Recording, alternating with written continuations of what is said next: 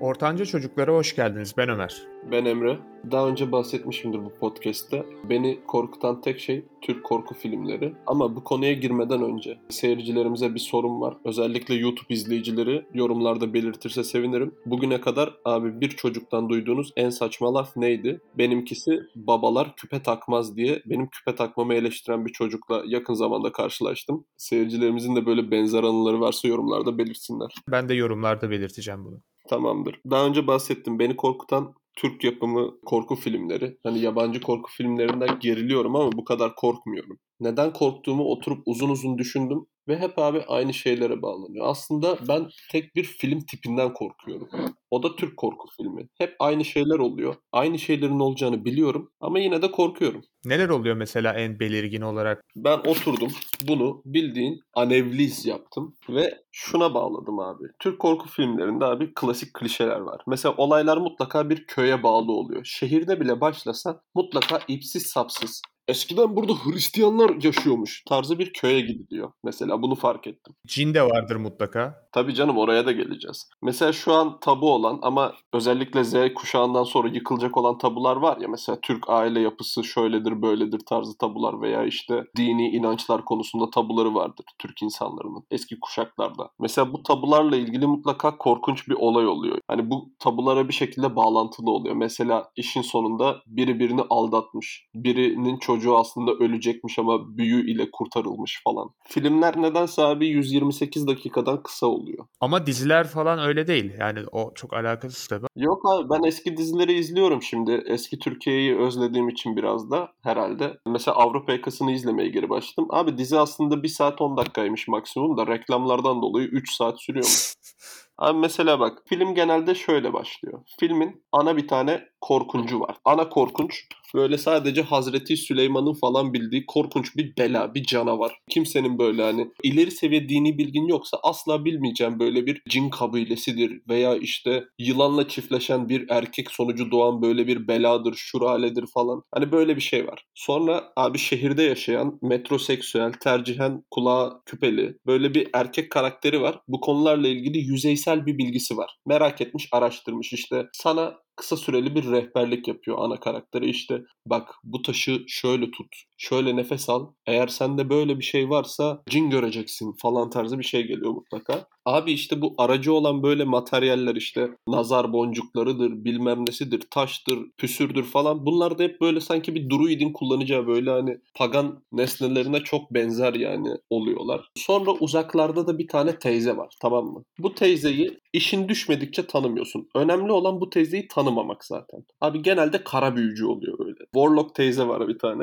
Bu Warlock teyze abi köyün derinliklerinde yaşıyor. Bu işlerde doktorası falan var. Ve bu teyze olaylarla sen ilk başta bağlantısız sanıyorsun. Bu teyzeyi tesadüfen bulduğunu düşünüyorsun filmin başlarında ve ortalarında. Ama sonradan öğreniyorsun ki bu teyze ya sana iyilik yapmak için veya iyilik yaptığını düşünmek için kendi böyle bir yeteneği olduğundan kaderi değiştirmeye uğraşmış bir kara büyücü teyze ya da senden aslında intikam almak isteyenler için çalışan bir teyze. Kara büyücü teyze çok önemli. Filmin sonunda hep kara büyücü teyzeye bağlanıyor olaylar zaten. Film ilerliyor abi. Film ilerlerken başına gelen olaylardan aslında sen sorumlu değilsin. O çıkıyor. Ya işte sen bir jenerasyon öncesine bağlıyor. Ya senin ananlar babanlar zamanında bir olay olmuş. Genelde bu olay da şöyle. Ya senin annen baban okuma yazma bilmezdi. Nasıl zengin oldular? Miras cinlerini buldular. Yok işte gömü cinleri buldular falan.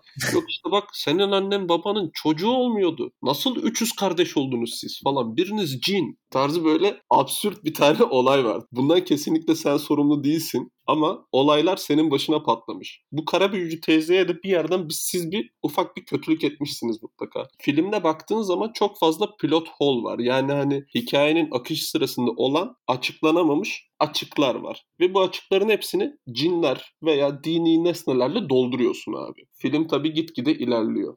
Film ilerledikçe abi 13 yaş altının da böyle küfür olarak algılamayacağı, ya yani küfür olan ama küfür olmayan, PG-13 böyle 13 yaş altına hitap eden küfürler filmin sonuna doğru çok kullanılmaya başlıyor. İşte senin tohumun kurusun falan işte kökün kurusun tarzı yine böyle druidleri kullanacağı aslında. İşte o rahme lanet olsun o ne biçim rahim falan tarzı tarzı böyle aptal saptal şeyler. Ondan sonra şey oluyor. Film yavaş yavaş sarılıyor. Son 5 dakikada falan artık tüm olaylar çözülüyor. Birdenbire çok seri bir şekilde. 100 dakikadır çözülemeyen olay 5 dakikada hepsi çat çat çat çözülüyor. Ondan sonra son korkunç bir şekilde bitiyor işte. Cinler minler geliyor alıyor birini ya birinin hani ölü bebekmiş değilmiş Tam böyle büyü bozulacak. Herkes mutlu olacak sanıyorsun. Hiç beklemediğin bir karakter çıkıyor böyle baltayla işte. Ama Türkiye'de olduğumuz için balta yerine kazma bak. Bu da çok önemli bir fark. Eğer bir korku filmi Türk korku filmi ise cinayetler kazmayla işleniyor. Eğer yabancı korku filmi ise baltayla işleniyor. Çünkü adamlar odun kesme hani lumberjack kültürü falan orada şehirden uzak yerlerde daha fazla var. Bizde ise nedense kazma var. Ondan dolayı abi bak mantıklı bir şekilde Türk korku filmlerinde cinayetler kazmayla onlar da baltayla işleniyor işleniyor. Film bitiyor tamam mı? Film bittikten sonra böyle siyah ekrana yazılar gelmeye başlıyor yavaş yavaş. Bu olay 50'lerde gerçekten bir olay oldu. Cenderma raporlarına baktığınız zaman falan böyle raporların hiçbir polis raporu değil. Hepsi jandarma raporu. Jandarma diyerek bu olayın çok da kırsal bir yerde olduğunu da belirtmeye çalışıyorlar. Bitlis'le Belkıs'ın bilinen çok son fotoğrafı budur falan tarzı böyle hani kara büyücü teyze ile ilgili ufak bir bilgilendirme ve şu mesaj veriyor. Bu olaylar gerçek. Başını başınıza gelebilir. Evet Bakın evet. böyle bir şey oldu. Abi Türk korku filmlerinin %85'i de budur. Anlatılan hikayelerde bile böyle ya. Yok işte mezara işemişler birden ölü kalkmış. Yok cinler gelmiş. Hepsi de gerçek. İnanmama şansın yok harbiden. Abi bak ben şu ana kadar mesela bu tabularla ilgili bir tanesini bir örnek vereceğim abi. işte mesela incir ağacının dibine işenmez diye bir şey var değil mi? Neden? İşte incir ağacının dibinde cinler yaşar mı ne öyle bir şey var benim bildiğim kadarıyla. Bak mesela bu olayla ilgili benim şu ana kadar duyduğum ve gerçek olduğunu inandığım tek bir hikaye var. O da şu. İsim de veriyorum abi. Muya'nın bir hikayesi bu. Tanıyorsun kim olduğunu. izleyiciler bilmiyor da. Abi sarhoş oluyorlar. Tuvalet ihtiyacını gidermek için gidiyor bir tanesi incir ağacının dibine direkt sıçıyor. Hani işemeyi de geçmiş. Sıçıyor üstüne bir de yaprağıyla götünü siliyor. Bu adama hiçbir şey olmuyor. Çarpılmıyor, etmiyor, hiçbir şey olmuyor. Hani acaba her incir ağacının altında mı olmuyor? Özelliği mi lazım? Bu bilinen tabular da gerçekten tam filmlik olay oluyor %5'inde. %95'inde de hiçbir olay olmuyor. Ben anlamıyorum abi. Aslında insanın kafasında olan böyle batıl inançları böyle bir güzel toplamışlar. En inandırıcı şekilde nasıl yaparız? En son bu olay yaşanmıştır. Şöyle şöyle şeyler olmuştur deyip. Yani olay insanın orada kafasına girmek. Bu gerçek.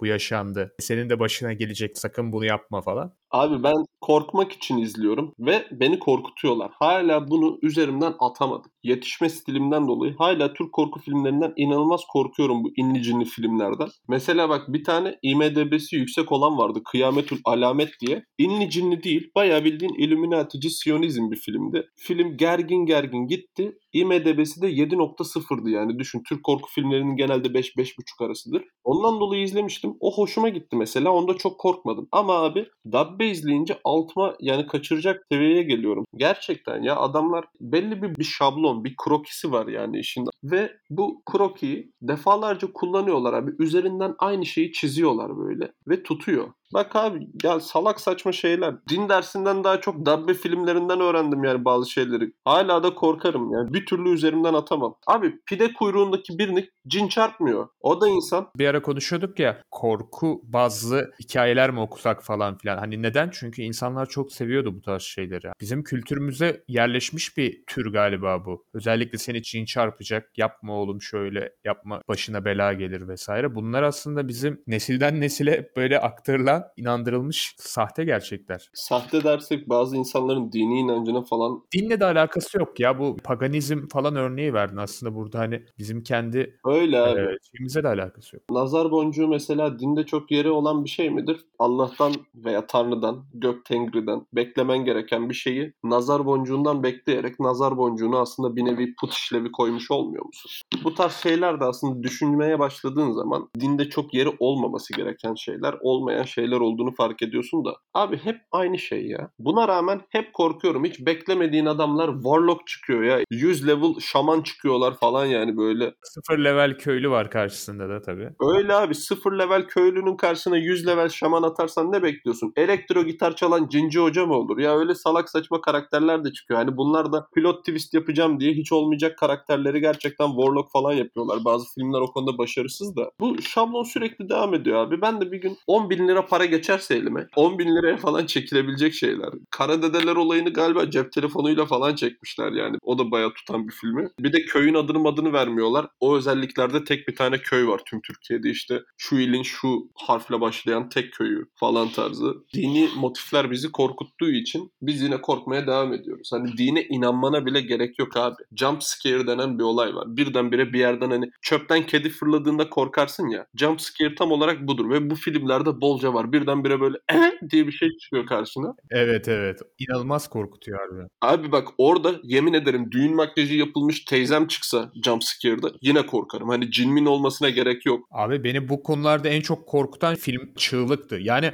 ben artık kapıda, camda, her yerde o suratı bekliyorum. Her yerden çıkıp benim elinde tuttuğu hançeriyle beni öldürmesini falan her an bekliyorum. İzledikten sonra Çığlık'ın iki filmini. Küçüklükten beri mesela bir yaradır yani. Bir de şey falan yani kapıyı dinlerken böyle biri kapının içinden direkt hançeri falan saplıyor ya kafasına. Hani çok aslında travmatiktir çığlık da. İşte aslında belli bir şablon var. Bir de daha inandırıcı olsun diye ünsüz aktörler falan böyle sıradan insanlar kullanıyorlar filmi çekerken. Cinler de filmde mutlaka bir yerde cameo yapıyor. Hani mesela bir karakter geliyor böyle tavsiye veriyor. Sen de inanıyorsun. Atıyorum baban tamam mı? Baban kapıdan giriyor. Bak oğlum böyle böyle yaptın. Ondan dolayı hak ediyorsun diyor. Baba ne diyorsun falan diyorsun. Sonra baban kapıdan giriyor. Mersim sen yarım saattir cinle konuşuyormuşsun falan. Hani orada da bir altına kaçırtıyor. Mutlaka böyle bir klişe de var. Maliyeti de çok ucuz. Seri üretim yapabilirsin ve insanlar gerçekten inan inanma bundan korkuyorlar abi. Hani Abi seri üretim olayı da çok doğru. Samanyolu'nda mesela yıllarca 5. boyut ve ondan önceki feyiz alma